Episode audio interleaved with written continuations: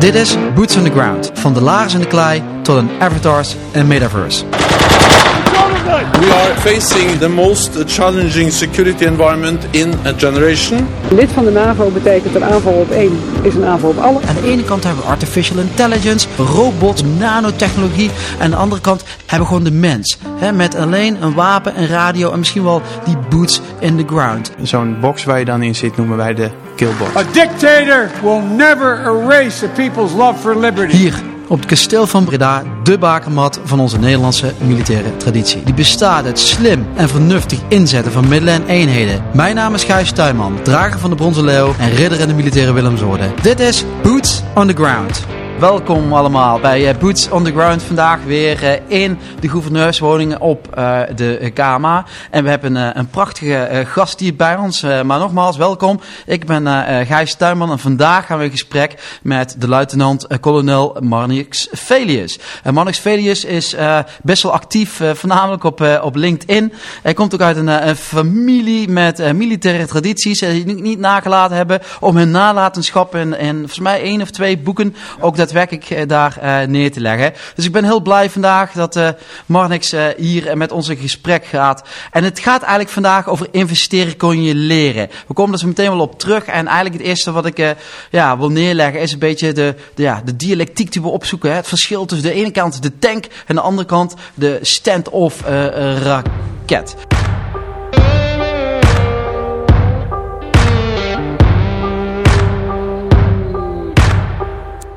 Dus Monex, welkom. Um, ja, goed dat je er bent vandaag. En uh, voordat we eigenlijk de details induiken, hè, dat willen we natuurlijk met z'n allen, even uitzoomen. Nou, oorlog, uh, oorlogsvoering. We hebben gevraagd welk uh, ja, spel of iets dergelijks wilde je meenemen. In eerste instantie was het schaken, maar uiteindelijk heb je schaken omgezet naar voetbal. Vertel eens, Monex. Ja, ja de, de vraag kwam, uh, voelde ik een beetje druk, want ik moest antwoorden hè, welk spelletje het moest worden. Dus ik dacht, oké, doe dan maar schaken. Dat lag een beetje voor de hand. En op een gegeven moment had ik in, uh, lag ik in bed nog een keer erover te dromen. En toen had ik zo'n een soort van openbaring van voetbal. En ik ben helemaal geen groot voetbalfan, maar iedereen kent voetbal natuurlijk. En iedereen heeft er een mening over. Maar in voetbal heb je ook strategie. je gaat, ga je verdedigend spelen, ga je offensief spelen, ga je uh, snel vol erop om de tegenstander snel moeten maken, wat dan ook. maar je hebt ook tactiek. Dus speel je de lange bal, ga je over rechts. de opstelling, investeer je vooral in een aanvaller of in een verdediger. Um, en toen ik kreeg steeds meer vergelijkingen met van ja, dat kun je eigenlijk gewoon ook uh, vergelijken met, met oorlog, met, met vechten. Uh, waarbij het op het veld soms ook letterlijk uh, vecht is natuurlijk. En dus dat was voor mij een beetje de vergelijking. Ja, grappig, want je zei dat. Ik zag dat op, uh, op uh, mijn telefoon voorbij komen. Daar zag ik ook over na te denken. En uh, nou, we hadden net ook een voorgesprekje al een beetje over. Van, want als je schaken kijkt, hè, ik vind Gary Fisher, hè, de, de grandmaster van schaken, eigenlijk was in staat om alle moves van schaken eigenlijk uit zijn hoofd te leren. En volgens mij zit er 64 miljoen, zou er meer kunnen zijn. Maar uiteindelijk is het eindig. Hè. Het heeft een x aantal vakjes, het heeft een x aantal poppetjes en die zijn allemaal rule bound. Dus het is in die zin beperkt. En... Het mooie van schaken vind ik dat, uh, ook, ik weet de naam van het boek niet meer, maar een interessant uh, schrijver die zegt ook, ja, schaken kun je uiteindelijk, omdat het berekenbaar is, ja. kan dus artificial intelligence, wint uiteindelijk van de mens één op één. Volgens mij altijd al tegenwoordig, toch? Dat doet hij nu al. Ja. ja. Maar als je, de, als je de artificial intelligence combineert met een mens, en dan tegen een mens of een artificial intelligence speelt, wint de combinatie meestal. Omdat namelijk, uh, het is wel berekenbaar, maar AI kan slecht strategie dus die kan, die, die kan vooral berekenen wat is op dat moment de beste move. Ja. Uh, maar de mens kan veel verder naar de context en verder vooruit denken.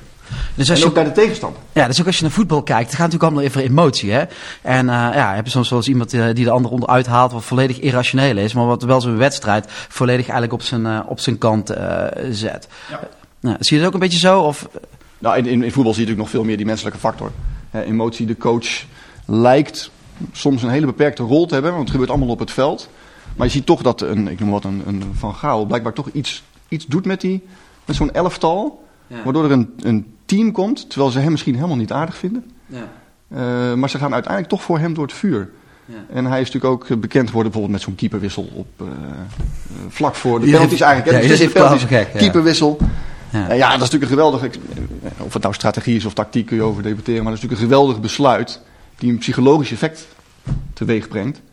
Uh, maar waardoor uiteindelijk, en dat vind, ik, dat vind ik belangrijk met voetbal, welke strategie je ook bedenkt, het staat in het teken van tactiek. Ja. Het moet uiteindelijk een tactisch resultaat opleveren. Want je kan nog zo'n goede strategie hebben, maar als je tactisch 0-1 verliest, heb je verloren. Ja, dat is, dat is, voor, nee, dat is eh, de Cruyffiaanse wijsheid. ja, het is, maar het is ook niet andersom. En dat is wat ik tegenwoordig vaak merk. Dat we hebben, we hebben veel wapens op strategisch niveau. Uh, we denken veel over strategie. En denken we eigenlijk van ja, dus eigenlijk is strategie beslissend. Strategie kan wel beslissend zijn, maar je, je, moet nog steeds een tactische overwinning boeken. In ieder geval binnen de krijgsmacht. En dan kun je natuurlijk weer, het tweede woord daarop is van ja, je kan natuurlijk tactisch winnen en nog steeds strategisch verliezen. Kijk naar Israël bijvoorbeeld uh, in de Intifada.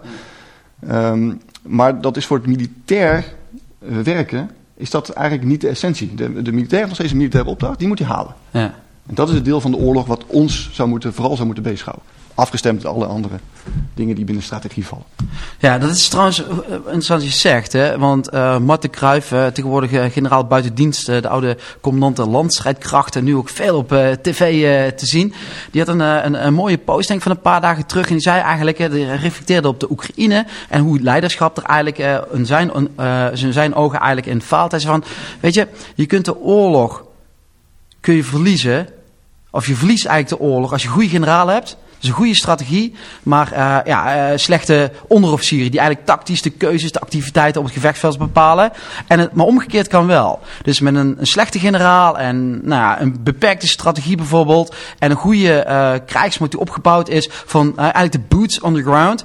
Een onderofficierenkorps en een junior leaders corps van, van jonge officieren en soldaten en manschappen, goed getraind. Als die de juiste dingen doen en succesvol zijn, kun je wel degelijk tactische successen stapelen tot iets van een, een strategische ja, overwinning. Nou. Ja, ik denk dat beide is waar hoor. Want je kan natuurlijk, een, uh, als je een grote strategische fout maakt, dan kun je tactisch nog zo goed zijn, maar dan kun je natuurlijk verliezen. Ja. ja omdat je gewoon op de verkeerde plek aanvalt. En dan kun je nog winnen daar, maar je, je, zit niet op de goede plek. Maar andersom is het wel zo dat als je strategisch niet super bent, maar tactisch dat goed maakt, kun je wel uh, gewoon tot het succes komen. Omdat namelijk, en de backbone blijft toch de onderoverwinning. Ja. Hey, en dan weer terug naar je voetbal. We, we, we hebben de, naam van Louis Vergaal is gevallen. Ja, ja, ja. dus uh, coachen kun je leren. Dat zeggen sommigen. Sommigen zeggen dat je moet hebben. Maar goed, laten we ervan uitgaan dat je coachen kunt leren. Dus uh, de podcast vandaag gaat ook over investeren kun je leren. En dan een kleine, een, een kleine historisch uh, ja, voorbeeld meenemen. Hè. Waarbij we in Afghanistan eigenlijk, nou, nou vochten eigenlijk niet. Hè. Maar wat we centraal stelden waren de mensen. Dus we hadden middelen nodig. We hadden capaciteiten, eenheden nodig. Die in staat waren om een connectie met de bevolking te maken. Om dat zo de nationale autoriteit in Afghanistan weer eigenlijk te laten floreren. Nou, als we nu naar de Oekraïne kijken, dan lijkt het er wel een beetje op dat onze focus een beetje gedraaid is. En nu stellen we eigenlijk de vijand centraal. Dus waar het om gaat is, als we Oekraïne ondersteunen, gaat het natuurlijk wel om Oekraïne te ondersteunen, maar voornamelijk gaat het erom om de vijand zoveel mogelijk, ja, laten we eerlijk zijn, uh, pijn te doen, zodat we zijn, zijn gedrag, of misschien wel het gedrag of het denken van Poetin kunnen veranderen om hier eigenlijk uh, zo snel mogelijk mee te stoppen. Nou, die Oekraïne-crisis heeft er ook voor gezorgd dat uh, nou, er veel gesproken wordt over een fundamenteel veel geld uh, voor uh, veiligheid, uh, vrijheid en de krijgsmacht erbij. Dus ja, maakt niet uit welk social media platform of welke zender je opzet. Het gaat over van waar moeten die euro's heen met betrekking tot de krijgsmacht. Daar ben ik niet zozeer geïnteresseerd in welke middelen dat zijn. Maar ik ben wel benieuwd zeg maar, hoe jij dat tegenaan kijkt. Hè? Dus hoe dat investeren, zeg maar, wat goed is, wat slim is, voor nu en voor de toekomst, kun je dat leren, Marnix? Ja, dat kun je, ja, natuurlijk kun je dat leren. Uh, ik denk ook niet dat het investeren op zich in wat je nodig zou moeten hebben, of als een soort basis voor een krijgsmacht. Uh, of dat te vergelijken is met het leidinggeven van een coach bijvoorbeeld. Hè. Een, mm -hmm. een, stukje natuurlijk leiderschap heb je of heb je niet. En daar kun je nog een beetje bijleren. Maar gewoon hoe een krijgsmacht georganiseerd moet zijn, of hoe je hem opbouwt. Um, daar kunnen we gewoon voor, voor een deel vanuit geschiedenis, lessons learned, uh, logisch nadenken, discussiëren kun je gewoon tot bepaalde inzichten komen. En ik ben zelf altijd, uh, en we kunnen dat traditioneel noemen, we kunnen dat uh, soms ja, wordt, oud denken. Ja, je wordt soms als oud denken um, weggezet. Ja, of zeker. als een, eh, een, een, conservatieveling. Ja, maar waar, kijk, waar ik in geloof is dat een krijgsmacht kun je niet, A, dat is, dat is niet eens een geloof denk ik, maar een krijgsmacht kun je niet zo even opbouwen. Nee. En uh, afbreken gaat redelijk snel. Het is allemaal zo opge, op, opgegeven. Alleen um, als je niet vooruit kunt kijken in de toekomst, en dat kunnen we niet, over wat er gaat komen. Ja. En uh, dan kun je op dat moment met alle troepen in Afghanistan uh, zitten. En dan kun je door zo'n zo'n kijker gaan zoeken van, oké, okay, wat hebben we daar nodig? Maar je moet natuurlijk altijd blijven uitzoomen. Ja. Want Eh, op dat moment kan er nog iets anders gebeuren in de wereld. Daarna kan iets anders gebeuren in de wereld. En als we dan weten dat we het niet zo kunnen opbouwen, dan moet je dus terug naar een bepaalde basis. Ja. En dan gaat het dus niet om per se waar de krijgsmacht het meest voor wordt ingezet, of het vaakst, of uh, hoe je het ook maar omschrijft, of wat je het fijnste vindt, uh, wat ze doen. Maar het gaat om wat is de gevaarlijkste optie. Wat moet je nou echt kunnen? Waar is die krijgsmacht eigenlijk oorspronkelijk ook uh, voor bedoeld? En dat zien we nu een beetje aan de oostgrens. De oorlog in één keer plotseling weer op de stoep. Door velen natuurlijk ook wegzetten van, dat is een optie die eigenlijk onvoorstelbaar was. Dat oorlog in Europa zo op deze manier zou terugkeren. Maar hij is er wel. En hij kan ook niet uitgesloten worden. En we doen allerlei pogingen met de VN of met de NAVO's of met de EU's om te proberen beter tot elkaar te komen. Maar we kunnen het niet voorspellen wat er gaat gebeuren. Het blijft een menselijke activiteit. En uiteindelijk moet je dus, denk ik, een krijgsmacht hebben die voor die existentiële dreiging uh, bestaat. Ja. En met die basis moet je alles andere eigenlijk ook kunnen doen. Ja. En dat kan ook. Je kan je ook accenten leggen door bepaalde capaciteiten te hebben die specifiek voor counterinsurgency-achtige inzetten zijn in het security thema of het campagne thema security of uh, vredesoperaties of uh, voor nationale operaties. Daar kun je allemaal specifieke elementen voor hebben. Maar ergens in de basis, ook, het heeft ook met mindset te maken, moet je bestaan om te winnen. Ja, dat is belangrijk hè, winnen. Ja. Dat vind ik ook trouwens. Ja, je moet nou ja, er is geen tweede plek in wat wij doen. Nee, dat ben ik helemaal niet eens. Dus, ik heb ook wel eens een keer, uh, nou ja, ook wel eens een keer uh, een, uh, een, vraag gehad vanuit de business. Van wat is dan, we zien heel veel parallel, wat is het verschil? En misschien is dat het wel, man. Dat je als je dit soort dingen doet, en ook als je naar de Oekraïne kijkt, je kijkt naar die eenheden, als je daar bataljonscommandant bent, dan zeggen van ja, nee, maar fouten moet je maken. Fouten, fouten kun je leren. Je kunt je afvragen of sommige bataljons of bataljonscommandanten, of misschien wel brigadecommandanten, kunnen leren van hun eigen fouten. Ik denk dat het wel heel interessant is. En dat is misschien ook wel de link naar wat jij bedoelt met, uh, met historie. Hè? Dat uh, je eigen persoonlijke ervaringen niet altijd genoeg zijn om je te helpen bij de afwegingen voor, uh, voor nee. de toekomst. Nee, want hoeveel mensen van ons hebben nou meegemaakt wat nu in Oekraïne gebeurt? Niemand. Nee, nee, bijna niemand. In ieder geval, ik zou het niet, niet weten wie. En, uh, maar er zijn wel mensen geweest die het wel iets vergelijkbaars hebben meegemaakt. En die hebben allemaal boeken geschreven. Of artikelen. En als je daar dus niet van leert, dan, dan zet je jezelf dus wel al met 1-0 achter natuurlijk. Ja, dus leaders are readers. Zeker weten. Nou, wat ik, wat ik interessant van wat je zegt, hè, is dat. Nou, wat ik eigenlijk interessant van wat je, wat je zegt en wat ik de laatste tijd van je voorbij heb zien komen, is eigenlijk een soort van ja, tegenstrijdigheid. Hè? Je zegt van, uh, weet je, als je het hebt over oorlog, oorlogsvoering, uh, de mens staat centraal. Misschien wel een beetje zoals Clausewitz dat ook zegt. Hè? Oorlog is een menselijke twist die eigenlijk ja, om elkaar heen dringen, nee, om elkaar heen draaien en elkaars wil eigenlijk proberen op te leggen aan de ander. Waarbij de een niet per definitie dat doet wat hij het beste in is, maar waar niet denkt dat de ander niet denkt dat jij denkt dat, jij, dat de ander denkt dat hij dat doet. Als je hem nog kan volgen. Ja, ik heb hem nog. Ja, maar aan de andere kant ben je op, uh, ja, op social media en, uh, en ook in de Telegraaf was een leuk stuk over uh, weet je, de, de relevantie van de tank. Zit je wel op ja, eigenlijk de, de, de machines, hè, om dat zo maar even te noemen. Van, weet je, dus het... Ja, dat is meer de aanleiding. Hè? Ja. Dus, Vertel eens, eigenlijk, hoe zit dat? Niet, eigenlijk vind ik, wil ik helemaal niet hebben over het belang van de tank. Maar het ter discussie stellen van de tank is eigenlijk het ter discussie stellen van het landoptreden. Ja. ja dus uh, oorlog is van oudsher een activiteit tussen mensen. Ja. Dat is ooit begonnen met uh, hakken en zagen en slaan. En vervolgens gingen we uh, schieten en gooien. En noem het allemaal op. En daar kwam op een gegeven moment vliegen bij en, en varen en, en strijdwagens. Ja. Maar de essentie bleef altijd gelijk. Er zijn mensen die hebben ruzie op een heel grote schaal. En het wordt misschien wel steeds groter. Um, en, en, dan wordt er gevochten om, om m, toch over het algemeen belangen die ergens op het land liggen. Ja. He, dus over het algemeen wil je in een oorlog nog steeds iets van A naar B. Of voorkomen dat een ander van B naar A komt. Ja. He, dus, ja. Dat is, dat is meestal de essentie. Dat uh, kun je met allerlei middelen doen. Um, maar ergens staat dus iemand op de grond uh, dat gevecht te voeren. En als je van A naar B wil, uh, dan zijn de beste middelen, ja, die zijn dus goed beschermd, mobiel, uh, moeten kunnen schieten. Ja. En dan kom je dus uit bijvoorbeeld op een tank. Nou ja, ik ben zelf ook geen uh, tanker. Ik, ik, ik, vecht liever buiten met wat, wat open lucht. en graag ondersteund met voertuigen. Hè, dus het hele, het hele pakket. Um, maar dan heb je die tank dus ook nodig. Die is daar een klein deel van. Een belangrijk deel zelfs. En als je dus de tank afschrijft. Het gaat niet om hoeveel je er hebt. Hè. Het gaat niet om of we nou grote tankslagen voor ons zien of niet. Het gaat erom dat je moet nadenken over dat, dat gevecht van verbonden wapens. En da, daar kun je een bepaalde tactiek op voorhand al van maken misschien. Hè? Want dat moet wel, want je wil een indeling hebben van eenheden.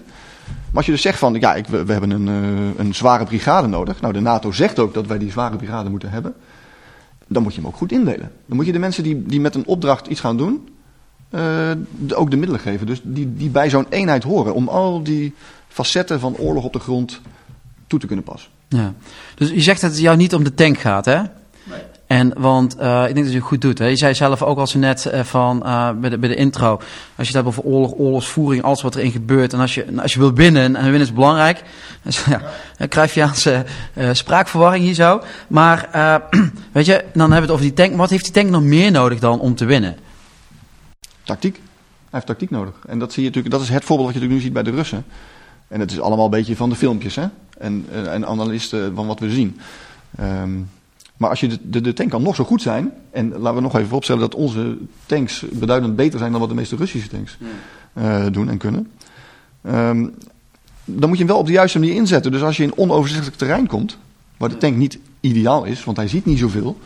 Hè, en, eh, dus hij kan van dichtbij aangegrepen worden van alle kanten. Als je in een stad rijdt of in een bos. dan moet je daar dus infanterie omheen zetten.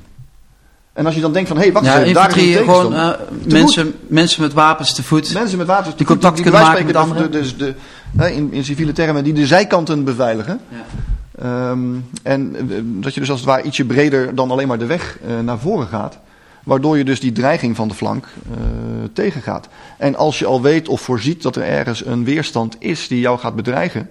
Dan moet je daar misschien eigen mortiervuur of artillerie of het luchtwapen Ja. op inzetten. En Maar- die combinatie, Ja. dat is nodig om de tank succesvol te laten zijn. Ja, maar als je dit soort dingen zegt, hè, dan denk ik gelijk aan, weet je, weer een beetje terug in de tijd. Hè, want ook onze persoonlijke ervaring is niet, onze gezamenlijke persoonlijke ervaring is niet genoeg om ons eh, te stenen voor de toekomst. Ja, en- maar dit zijn gewoon zaken die, als jij een boek over Napoleon openslaat, al gewoon Wikipedia Napoleon opzoekt, en je vult bijvoorbeeld in eh koor optreden of bataljon carré of iets dergelijks. Dan kom je eigenlijk op deze lessen. Hè? Want ook Napoleon, dan hebben we het over eh, meer dan 250 jaar terug. Was niet in staat om alleen met zijn infanterie, hè, dus de, de mannen met eh, de wapens, het geweer, hè, met zijn artillerie. Hè, dat waren de, de, de, nou ja, de grote tank, nee, verkeerd, eh, de schietbuizen die granaten naar voren toeschoten. En toen was de cavalerie reed niet op rups. Hè, maar brandstof, maar dan moest dan hooi en, en wortels.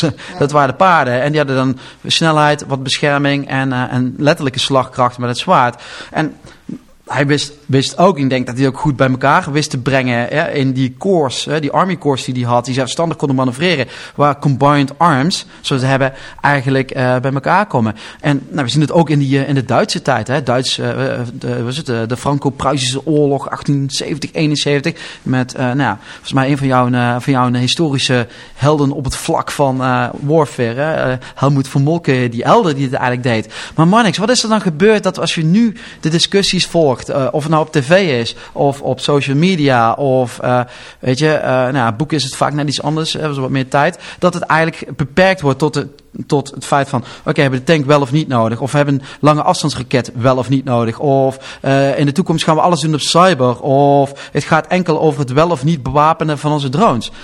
Wat, is er, wat gaat er mis in, in ons hoofd, Mannix? Ja, dat is, dat is misschien wel de belangrijkste vraag natuurlijk van dit moment. Als je gaat praten over waar moeten we heen. Eh, kijk, ik kan natuurlijk niet oordelen eh, hoe andere mensen in de wedstrijd staan. Of hoe we tot bepaalde eh, inzichten komen. Maar ik denk wel dat we door de laatste jaren... en noem het de Afghanistan-generatie, waar we natuurlijk zelf toch ook een deel van uitmaken...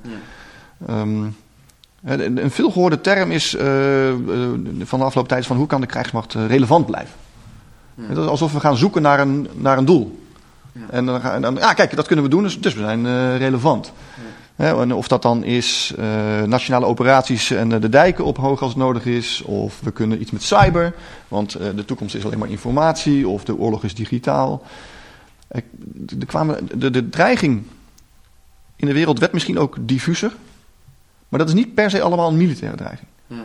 Maar we gingen toch een beetje alle dreigingen die er maar zijn op een soort de, van op Nederland als een soort militaire dreiging misschien vertalen. eh, waardoor je ook misschien de essentie een beetje kwijtraakt. Van, er, komt, er is op een gegeven moment een streep en dan doet de krijgsmacht in één keer waar ze echt voor bestaat. Tot die tijd ben je, probeer je dat te voorkomen, dat het nodig is. Dat moet je vooral doen door, door beter te zijn dan de ander. Want dat is de enige bijdrage die wij kunnen leveren. En, maar wij gingen op zoek naar allemaal andere bedreigingen. Ja, is- we dat ook kunnen doen. Ja, dat is interessant, jongen. En dat gaat, eh, mijn hoofd gaat er nu ook wel hard, te, hard te keer. Ik zit meteen, ik zit meteen te denken aan eh, eh, een goede vriend van mij, eh, nou, de meesten kennen hem wel, eh, Rob de Wijk. En die zegt altijd van, eh, soms hebben we wel eens van die gesprekjes met hem. En dan zegt hij, oh Gijs, je bent zo ouderwets te denken. Weet je, denk nou eens een keer aan asymmetrie. Hè, is dat niet alles symmetrisch is. En dan komt er zo meteen wel op terug. Nou, niks is symmetrisch. Nee, eh, alles wat leeft, elke interactie is niet symmetrisch en in principe niet te voorspellen. Ja, dus dat is, dat is wel grappig. Als dat de basis is, waarom doen we daar zo weinig mee? Maar ik ga erop eh, op, eh, op eh, terugkomen. Tenminste, dat dacht ik dat ik op terug kon komen. Nu heb je wel andere gedachten eh, eh, gezet. Nou ja, kijk, met symmetrisch, de, mooie uitspraak is altijd volgens mij... ehm, eh, there, there are two ways to fight a war. Asymmetrical or stupid. Ja, Dus je, als je namelijk twee, als jij, als jij partij A bent en je hebt hier partij B en je denkt van nou ik ga even symmetrisch aangrijpen, nou dat wil je natuurlijk niet. Je wil asymmetrisch aangrijpen. ja, ik heb hem weer. Monex, dankjewel. Ik heb hem weer. Precies, daar wil ik me naar jou toe. Dat wil ik je eigenlijk voorleggen. Ook zo'n zo'n dilemma eigenlijk. Hè? En eigenlijk wat jij ook zegt, is, dat, dat resoneert al langer in mijn hoofd. Is van, het lijkt erop alsof we de oorlog willen vechten. Nee, de, de, onze krijgsmacht uitrusten op de manier waarop dat we de oorlog willen vechten. In plaats van dat die noodzakelijk is. Of de manier waarop je hem kunt winnen. Ja, Nou, dat dus- we de oorlog kiezen. Ja, soort van. Dat we oorlog kiezen, maar ook dat we kiezen een manier waarop wij hem willen vechten. We willen hem niet vies vechten. We noemen het dan een soort, soort de mythe van de precision war. Dus je kunt het op afstand doen. En ook eh, ja, Peter Valstar had een opmerking over. Hè, onze Tweede Kamer eh, parlementariër voor de VVD. Die dan eh, Defensie in zijn portefeuille had. Die zei van ja, we moeten die, die drones die we hebben, die Reapers, die moeten we gaan bewapenen. Want dat gaat minder vaak mis en er vallen minder slachtoffers. Want als het misgaat, wordt alleen dat ding uit de, de lucht geschoten. Ja. Nou, er vallen meer slachtoffers. Vertel. Omdat het gewoon een extra wapen is waarmee je iets gaat uitschakelen. Ja. En daar vallen door slachtoffers door. Ja. Dus dat dat kunnen we allemaal mooi maken of niet. Het, is niet. het vervangt eigenlijk niet zoveel. Want wat vervangt het dan? Ja, dan vangt, of vervangt het misschien een Special Forces eenheid die ingebracht zou moeten worden. Maar, maar waarschijnlijk, wat de Reaper doet, is waarschijnlijk een doel aanvallen die je eigenlijk helemaal anders niet had kunnen aanvallen. Dus een Of hartstikke misschien goed wel niet had willen aanvallen. Of misschien niet had willen aanvallen, maar het is een hartstikke goed middel. Ja. Maar het vervangt niks. Nee. Het is gewoon erbij. Het komt erbij. Het komt erbij in het hele totale, ik zou bijna zeggen, chaos van eh, wat wij moeten proberen te organiseren om, om tot een overwinning te komen. Ja. Wat, wat, maar wat wij misschien gedaan hebben is, hè, de, de uitspraak is altijd, ja, we bereiden ons voor op de vorige oorlog. Maar eh, wat we eigenlijk veel deden, is ons voorbereiden op geen oorlog. Dus we gingen niet kijken naar de vorige oorlog, we gingen kijken naar Afghanistan, eh, de cyberoorlog, de informatieoorlog. Eh, nou, je, je kan er heel wat opnoemen. Maar dat zijn allemaal niet de oorlogen. Dan krijg je een beetje het verschil tussen conventioneel en onconventioneel. Ja. De- wat is conventioneel? Nou, conventioneel is alles wat niet onconventioneel is. Precies. Ja, dat is, dat is heel interessant. Hè? En eh, ja, dat is misschien wel een beetje die asymmetrie. Hè? En ook om weer voor de luisteraars weer terug te brengen naar het voorbeeld van de tank. Hè? Als wij met z'n allen geen tanks hebben, wat zou jij doen als je de tegenstander was? Als, als jij geen tank zou Ja. en ik v- grijp aan. Ja. Eh, ja, hoe- dan kom ik in ieder geval met tanks. Ja, precies. Ja.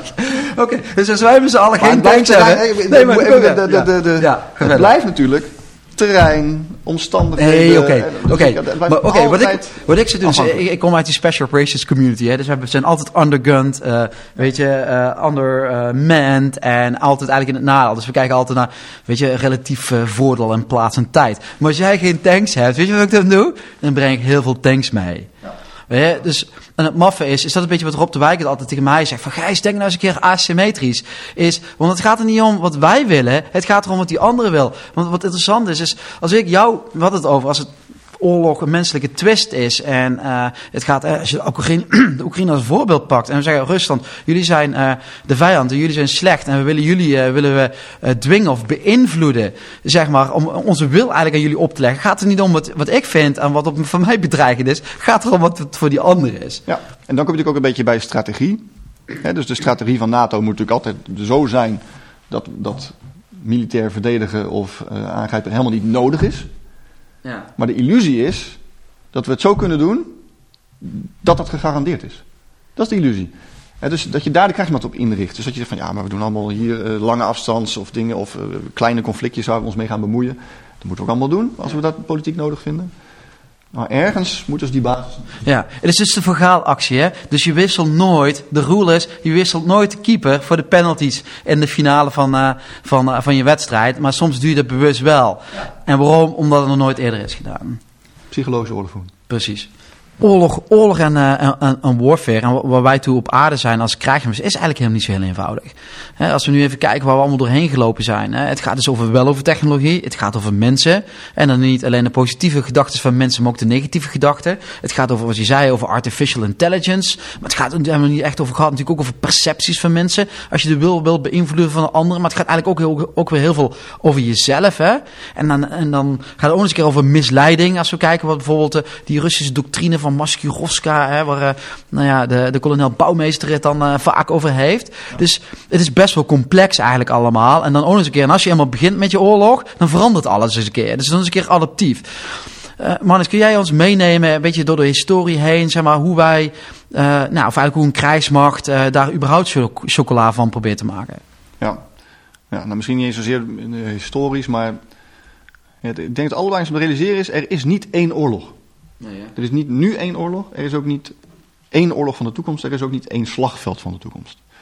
Dus altijd als we het hebben over, ja, maar in de oorlog van de toekomst, dan, zie, dan gebeurt dat. een, dat is altijd een beetje op, de, op een hellend vlak. Want hoe zeker je, je, dat weet. Want hoe zeker je bent over de toekomst, hoe minder je eigenlijk, denk ik, echt weet wat er echt gaat gebeuren. Um, en ik denk om de complexiteit toe te lichten van waar, willen we heen, dan even los van hoe dat gevecht nou precies zijn of wat voor soort oorlog het wordt, dan is binnen het land optreden is het, uh, het concept in ieder geval het, dat van de verbonden wapens. Ja. En de, uh, het meest duidelijke voorbeeld is misschien binnen een uh, gemechaniseerde brigade bijvoorbeeld. Dat, en dat, dat begint bij de enkele soldaat op de grond. Die heeft een wapen. Boots on the ground. Boots on the ground. En die moet schieten. En die moet dus allereerst leren om te overleven op het gevechtsveld. Ja. Dan moet hij dus hij moet leren afzien. Hij moet zonder slaap kunnen. Hij moet tegen alle. Als, als hij in het gevecht komt. Lawaai, rook, verliezen. Misschien wel gewond. Regen, sneeuw. Mater, eh, zijn eigen mate die neergaat. Onder die omstandigheden is allemaal psychologie. Moet hij uh, leren om toch het werk te doen waarvoor hij uh, op dat moment op aarde is. En daar moet hij technisch voor kunnen schieten. Om te kunnen schieten moet je dus een doel op 300 meter uitschakelen. Dan denk je van ja, oké, als leek, uh, wapen, kijker, doel, schiet. Uh, maar zo simpel is het niet. Hè? Dus dat moet je hem eerst al leren met ademhaling, met goede schiethouding. Want als je dat allemaal niet hebt, mis je. Maar de tegenstander staat niet stil. De tegenstander beweegt. Dus je moet op een bewegend doel. En dan op verschillende afstanden. En je moet zelf misschien ook wel bewegen. Dus je bent ook nog eens een keer buiten adem. En vervolgens uh, moet jij dat ook nog eens kunnen met meerdere. Binnen een groep. Dus je moet jouw beweging, vuur en beweging, probeer je zo af te stemmen. De ene vuurt, de ander beweegt. Uh, zo, uh, enzovoort. Schieten, bewegen en communiceren. Of bewegen en communiceren. En daar komt bij dan vervolgens, ja, maar dat doen we ook met voertuigen. En daar ja. zijn we ook sneller mee. Dus we kunnen sneller verplaatsen, maar we gaan dus ook uitstijgen. We gaan dus vechten met voertuigen naast ons, voor ons, achter ons. Mensen ertussen. Uh, verschillende soorten wapens. Dus hij moet niet alleen zijn persoonlijk wapen, hij moet ook een antitankwapen draagbaar moet hij ook kunnen Ja, dat hebben we in Oekraïne gezien. Zonder antitankwapen dan uh, kom je niet uh, de poort uit. gebleken in, in Oekraïne. daar kunnen we misschien ook daar even mee afsluiten. Want wat kunnen we nou precies daarvan meenemen? Um, maar vervolgens moet hij niet alleen maar vechten met zijn eigen voertuigen. Hij kan bijvoorbeeld ook die tank naast zich gaan krijgen. En vier andere. Daar moet je ook rekening houden met allerlei uh, veiligheidsmarges om zo'n tank heen. Je moet natuurlijk als tacticus, als leider, moet je kunnen begrijpen van oké, maar hoe zet ik dan die tank in? Hoe zet ik de infanterie in? En vervolgens komt daar de artillerie bij. Ja, en trouwens, die tank is niet eens, ook niet één dingetje, hè, een entiteit. Want er zit ook een chauffeur, een commandant en een schutter en soms nog wel een lader, soms ook niet. Ja, ja je ziet een bak staal, maar er zit natuurlijk een hele, een heel, ja, het is gewoon een, eigenlijk is het gewoon een bewapende mens nog steeds. Ja, ja, ja. Ook al is het een voertuig. Ja. Um, en vervolgens komt er dus artillerie bij kijken. Dus je moet gaan nadenken van oké, maar ik moet dus iets waarnemen. Dan moet ik artillerie van achter uh, over je heen? Over ons heen laten schieten. Uh, nou, los van de berekeningen die weer door, misschien door een technisch verhaal wordt. Moet je dat gevecht dus proberen te integreren. Oké, van ik wil hier aanvallen. Dan wil ik hier met voertuigen. Dan wil ik daar rook. Dan wil ik hier uh, met vuur de vijand onderdrukken. Um, en vervolgens komt daar bijvoorbeeld ook nog de genie bij. Want je zegt van ja, ik moet ook nog een hindernis doorbreken. Je moet over de rivier heen. Je moet over, de, rivier heen. Dus er moet een brug gelegd worden. Ja, maar dan, moet ik, eerst, uh, dan moet ik eerst door het water. Dan moet ik beveiligen. Dan moet ik met artillerievuur in de diepte. Um, en dan komt daar vervolgens bij uh, dat je ook nog moet om kunnen gaan met gewonden. Uh, dus je moet jezelf hulp, kameradenhulp, het geneeskundige verhaal. Logistiek. Nou, logistiek is natuurlijk essentieel in zo'n uh, oorlog. mind-blowing. Ja, dat is echt een, de, de, strategie is eigenlijk logistiek voor een groot deel. Want hoe krijg je de juiste eenheden op de juiste plek om überhaupt een startsituatie te hebben? Um, en dan vervolgens wil je natuurlijk, en dat, het voorbeeld wat altijd aangehaald wordt is natuurlijk de Duitsland in 1940. Uh, het joint optreden tussen land en met name lucht. Ja. Dus hoe kun je nou vanuit de lucht ook nog eens een keer ondersteunen? Um, Guderian heeft een hele mooie uh, theorie op losgelaten. Over, uh, het luchtwapen is essentieel om dus in de diepte bijvoorbeeld de vijandelijke reserve aan te grijpen. Of om verkenningen uit te voeren. Um, en de eigen verkenningen voer je weer uit met eigen verkenningseenheden. Of zelfs met de eigen eenheid uh, ga je verkennen. Dus ja, het is een ontzettend complex verhaal. En nu ja. heb ik eigenlijk alleen nog maar verteld wat de eigen kant doet. Ja, dat is en nu heb je ook nog een tegenstander die gaat er alles aan doen om te zorgen dat jij dat niet kan doen. The enemy has a vote. Ja, nou, and maybe has like a, uh, hoe zeg je dat, een, uh, een veto. Ja, nou, ja. ja. nou en, en, en, en, zeker als je kijkt naar ons optreden, dan gaan we er natuurlijk toch vanuit dat, we, dat wij eerder in een verdedigend gevecht in het grote geheel zouden komen. Ja. Wij gaan niet Rusland aanvallen, uh, lijkt mij. Maar dat, dan heb je dus nog minder initiatief. Dan moet je dus dat initiatief moet je dus proberen te herpakken. Ja. Door hem tegen te houden, aan te grijpen van de flank, in de diepte te gaan pakken, uh, hinderlagen te maken. En nou ja, hoe je ook maar kan gaan uh, verdedigen. En ik denk dat dat, en dat is interessant, wat nu natuurlijk vaak hoort, is uh, multidomein optreden. Ja. ja dus joint is eigenlijk de krijgsmaterialen die samenwerken. een brigade krijgt zoveel uren een vliegtuig boven zich, of heeft zoveel lange afstandsraketten van weer een ander niveau ter beschikking. Um, en, en dat is dan joint optreden. Maar multidomein optreden, daar kunnen ze twee kanten mee op. De ene beweging zegt een beetje, het is de nieuwe uh, comprehensive approach. Ja, dus alle, eigenlijk, eigenlijk alle instrumenten van alle instrumenten power. van power. Dus, maar eigenlijk bestaat dat dus al, want dat is de comprehensive approach. Dus ik zou niet weten, ja. hè, dat is dan de, de betere comprehensive approach. Maar dat is voor mij, vind ik een lastige. Van, dus dat is voor mij niet de, de richting en ook niet hoe het ooit bedacht is bij uh, US Army. Ja. Die hebben, het is bij de Amerikaanse landmacht ooit begonnen. En het idee van multidomain operations is namelijk dat je cross-domain iets doet. Ja. En de luchtmacht is trouwens van huis uit al multidomain. Hè? Want die doen natuurlijk 50% van wat ze doen is gericht op het land. Ja, uh, dus zij zijn uh, altijd al cross-domain. Zij zijn al van huis uit multidomain. En, uh, maar de Amerikaanse landmacht heeft geanalyseerd. Ja, maar wij gaan dadelijk tegen, bijvoorbeeld tegen Rusland vechten. Maar die luchtmacht is misschien hartstikke druk met dat gevecht in de lucht om überhaupt eerst uh, de, de, de, dat, dat luchtgevecht kunnen winnen. Dus we moeten, hoe gaan wij nou vanuit het land, cross-domain, ook effecten hebben in de lucht, of ook effecten hebben in cyber, of ook effecten ja. uh, in space. En dat is eigenlijk dus de essentie van multidomain is hoe ga je van het ene domein een effect hebben op het andere domein. En ik denk als wij dat echt willen, en daarmee ga je natuurlijk de besluitvorming ontzettend versnellen als je dat kan, ja. Is hoe kan je nou een, een legerkorps of een divisie eigenlijk joint maken. Dus, je, dus, dus in mijn beleving is multidomain is het verlagen van het joint niveau. Mhm. Dus je, je maakt eigenlijk van de divisiestaf een planner, een planningsstaf, die ook echt joint effecten kan berekenen. Hij heeft, hij heeft dus niet alleen maar zoveel vlieguren ter beschikking, Ja. door, door de luchtmacht ter beschikking gesteld. Nee, hij heeft luchtmachtplanners en uitvoerders en eigen vliegtuigen om in te zetten. Ja. En dat is dan, dan maak je de divisie dus multidomain. Hij kan dus multidomain plannen en vechten. Ja. En dat is eigenlijk de, de, de ideale versie voor mij van multidomain. En misschien nog heel even om terug te komen op artificial intelligence. Dit verhaal is zo complex dat als je dat vergelijkt met het schaken, wat een berekenbaar aantal zetten heeft, Ja. Ja. onze strategie en onze tactiek hebben geen berekenbaar aantal zetten. Onberekenbaar, Ja. eh, los van het feit dat je niet weet wat een tegenstander gaat doen. Het is eigenlijk een complex adaptief systeem. Hè? Zodra je er al over nadenkt bij de omgeving en die tegenstander bij elkaar en beïnvloeden, je weet niet precies wat eruit gaat komen. Dus Marnix, investeren kun je leren. Als we het hebben over het, eh, het geld wegzetten voor de toekomst, eh, dat is één ding. Dat is niet aan ons eh, besteed. Eh, ligt bij een aantal collega's die er de adviseurs in zijn richting, richting de politiek. Maar voor ons als de, noem eens even, de stervelingen, de grunts, voorin eh, de loopgraven of misschien de tank, het vliegtuig. Wat is de boodschap voor ons, Marnex? Hoe bereiden we ons hierop voor? Het beginsel moet zijn, dat wat je doet moet je goed doen.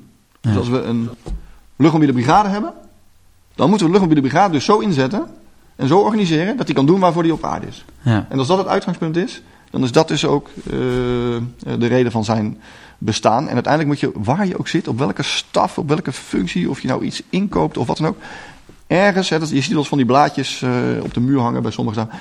Ergens doe je het dus voor zo'n soldaat met zo'n geweer in de regen, in de kou, eh, die beschoten wordt, om hem te laten winnen. Om die soldaat een, een kans te geven. Dat is, bij iedereen, moet dat eh, eigenlijk voorop staan van, dat is, dat is eigenlijk ons werk. En Ja. wat ik als algemene afsluiting mee zou willen geven is dat we hebben zelf ook al heel veel goede dingen geschreven. Doctrinepublicaties. Eh, en het meeste van wat ik vertel, kun je gewoon in onze eigen doctrine halen. Ik vertel helemaal niet zoveel. Ik haal het gewoon uit uit, uit de boekjes. Ja, het mooiste dat je het zegt hoor. Ik had uh, laatst een discussie met uh, Martijn uh, Kitsen. En die heeft, hebben een mooie column geschreven voor het, voor het Carré. Zijn naam staat eronder, ik denk terecht ook. Ja. Maar er zitten wat ideetjes in. En dat was eigenlijk van, ik zei tegen hem van... Weet je, we hebben het elke keer over joint en we begrijpen niet... Maar waarom beginnen we niet gewoon datgene wat we gezamenlijk hebben opgeschreven? Nederlandse, Nederlandse defensiedoctrine. Ja. Weet je wat is, Marnix? Die Nederlandse defensiedoctrine is eigenlijk helemaal zo slecht. Die is helemaal niet zo slecht. Zolang maar samen schrijven. Want dat, is, dat, is, dat blijft toch ook wel essentieel natuurlijk. Dat je, je moet, ik sluit ook heel veel posts altijd af met samen vechten, samen winnen. Ja. Het kan alleen maar samen. Ja, en die boots in the ground, hè, die, eh, die laarzen, of uh, voor mij of dan nou de laarzen van de landmachtmilitair zijn, de luchtmachtmilitair, of uh, van de marine, of misschien wel van onze, uh, de, de sneakers van onze blauwharige, t-shirt dragende cyberhackers, zoals het populair genoemd wordt. Maakt niet zo heel veel uit. Maar die laarsjes, die staan, of die sneakers, die staan eigenlijk altijd een klei. En in principe hebben ze ook altijd gelijk. Je moet goed afvragen wat we voor hun uh, uiteindelijk moeten doen om hun een kans uh, te geven om, uh, om te kunnen winnen. Hey, uh, Marnix, mooie boodschappen. We hebben het ook gehad over complexiteit en dat alles adaptief is. Ik kan me voorstellen dat dit, uh, deze podcast voor sommigen ook wel complex is. Een hoop verschillende onderdeeltjes en die niet altijd op dezelfde manier aan elkaar geconnect worden. Maar daar hebben we iets uh, voor, voor bedacht. Hè, want normaal gesproken werkt het als je in je hoofd en je ogen dicht doet, dat je een visual hebt. Hè? Dus hoe alles bij elkaar hangt. Daar hebben we Steven voor meegenomen. Hè? Dus yes. Steven, je hebt dit verwerkt in, in, een visual. ik zou niet in jouw schoenen willen staan, maar je bent er wel heel goed in. Kun jij uh, in een recap, eigenlijk een soort van wrap-up, uh, ons meenemen wat, uh, wat jouw takeaway is. En dan Mannix wil ik jou vragen om daar eigenlijk op te, te reageren met The Last Famous Words. Okido. Nou, uh, toen we begonnen kwam ik eigenlijk meteen uit bij uh, Think or Tank. Think or Tank. En uh, het leuke daarvan is, is dat als je dat think aan een menselijk aspect koppelt en je gaat die tank uitbreiden en je gaat er met data en intelligentie voorzien, dan kom je eigenlijk tot een onverslaanbare combinatie. Dus nee, we kunnen niet alles met machines winnen. We hebben de mens nodig om tot die tactische overwinning te komen. En daar zit eigenlijk ook een, een voetbalanalogie in. leaders are je bereidt je voor en je vraagt jezelf af: uh, kunnen we een krijgsmacht klaarmaken uh, die gereed is om uh, te winnen? Het think tank verhaal is eigenlijk gebaseerd op een grondconflict tussen positie A en positie B. En het is een gevecht van verbonden wapens. En dan gaat het dus niet alleen om die tank in dat veld. die moet voorzien zijn van bemanning die de flanken dekken. Daar moet een generaal achter staan die een tactiek neerzet. En zo vorm je eigenlijk een hele chain van artillerie of van oorlogvoering. Dat is jullie uh, taal. Ik kan de woorden daar nu even niet voor voeren. Maar het gaat dus niet alleen om het een en het gaat ook niet alleen om het ander. Uh, sterker nog, het maakt het eigenlijk heel complex. En als je dan afvraagt waar je heen moet, nou, dan moet je eigenlijk naar een relevante krijgsmacht. Vroeger was die geënt op bedreiging of op de laatste oorlog. Uh, we hebben te maken met politieke aspecten die zeggen van hé, hey, we mogen niet vies vechten, we mogen geen manschappen verliezen. Maar ja, zo werkt het helaas niet. Uh, schoon vechten is niks anders dan dat je iets vervangt en dat het erbij komt. Um, coach je beste wissel, uh, zoals Louis van Gaal dat deed in de finale met de penalty door uh, de keeper te wisselen. Het is niet wat wij opleggen in een oorlog, het is wat de ander ervaart. En daar moeten we onze oorlog uh, op inrichten. Um, er is ook niet één oorlog. Conventioneel gezien, boots on the ground, ja tuurlijk. Dan ben jij de militair die in het veld staat. Maar je hebt te maken met moving targets. Je beweegt je door het veld, je wordt geflankeerd door machines, ondersteuning vanuit de lucht. Dus nee, één oorlog is het niet. Het wordt al gauw een operatie, een comprehensive approach. En uh, als je dan uh, aan Marnix vraagt, dan moeten we ook kijken wat er dan in het multidomein kan gebeuren. Uh, in cyber, in space. en dan moeten we dat samen oplossen. Dan moeten we dat niet per divisie gaan bekijken, maar dan moeten we naar een soort joint hoofdkwartier. En ja, is de krijgsmacht dan relevant? Als je het maar goed doet en als je het maar doet om een krijgsmacht gereed te maken die klaar is om te winnen. Ben ik aan de beurt? Jij bent de beurt, Marx. Nou ja, kijk, om af te sluiten. Het, waar wij ons op voorbereiden is, zijn, zijn sowieso al legio's dingen. En uh, je ziet gewoon hier hoe complex het eigenlijk allemaal is. En met elke nieuwe technologie die erbij komt, er wordt wel eens gepredikt, technologie maakt het eenvoudiger. Bijvoorbeeld artificial intelligence. Maar het maakt het complexer. Het komt er allemaal maar bij. Ehm, en ook bij een tegenstander. En ook omdat wat, we weten ook niet wat we niet weten soms. Dus het is complex. En ik denk dat we moeten, we moeten zelf, als we gaan denken over waar bereiden we ons voor, dan moeten we een soort trechter maken om te zeggen: oké, maar dit is de maakbare, dit is wel maakbaar. Hier gaan we ons op voorbereiden. En dan moet je dus iets vastleggen over: oké, maar dit moeten we dus beheersen. Nou, wat je echt moet beheersen is toch dat gevecht van verbonden wapens tegen een tegenstander zoals Rusland. Om een existentiële oorlog te kunnen winnen. Uh, maar ja, wat moet je ook kunnen? Nou, je moet ook kunnen optreden in Afghanistan. Je moet ook kunnen optreden uh, uh, in nationale operaties enzovoort. En dan kun je nog het gaan, oké, maar wat moet je nou kennen? En kennen is heel erg belangrijk. Je moet eigenlijk altijd context kennen. Context, context, context. Welk conflict begeef ik mij nu? Uh, met de krijgsmacht die ik nu eenmaal heb. En uh, wat is daar de opdracht? Uh, je kan eigenlijk altijd wel eindigen met context, context, context. Ja, inzoomen en dan vervolgens weer, weer uitzoomen. Oké, okay, Marnix en ook uh, Steven, vandaag gehad uh, over investeren kun je leren. Volgens mij uh, denk ik dat we een heel eind kunnen komen met investeren kun je leren. We hebben ook even gehad over de tank versus ja, de, hoe het, de stand-off raket. Hè? Maar voornamelijk in beiden zit een, een menselijke component die eigenlijk altijd wel dominant is. Want het gaat over de wil opleggen aan de ander om een conflict dusdanig te beslechten dat, dat je dat ja, wint eigenlijk. Hè? Dus een, met z'n allen ook een krijgsmacht ja, bouwen en klaarstomen die uh, gereed is om eigenlijk te winnen in welke situatie, in welke omstandigheid, in welke context dan ook. Monix, uh, ga vooral door met waar je mee bezig bent. We gaan elkaar vaker tegenkomen. En uh, nou ja, boots on the ground are always right. En bedankt voor alle luisteraars voor het luisteren en kijken hier vanuit de gouverneurswoning in Breda. Dankjewel.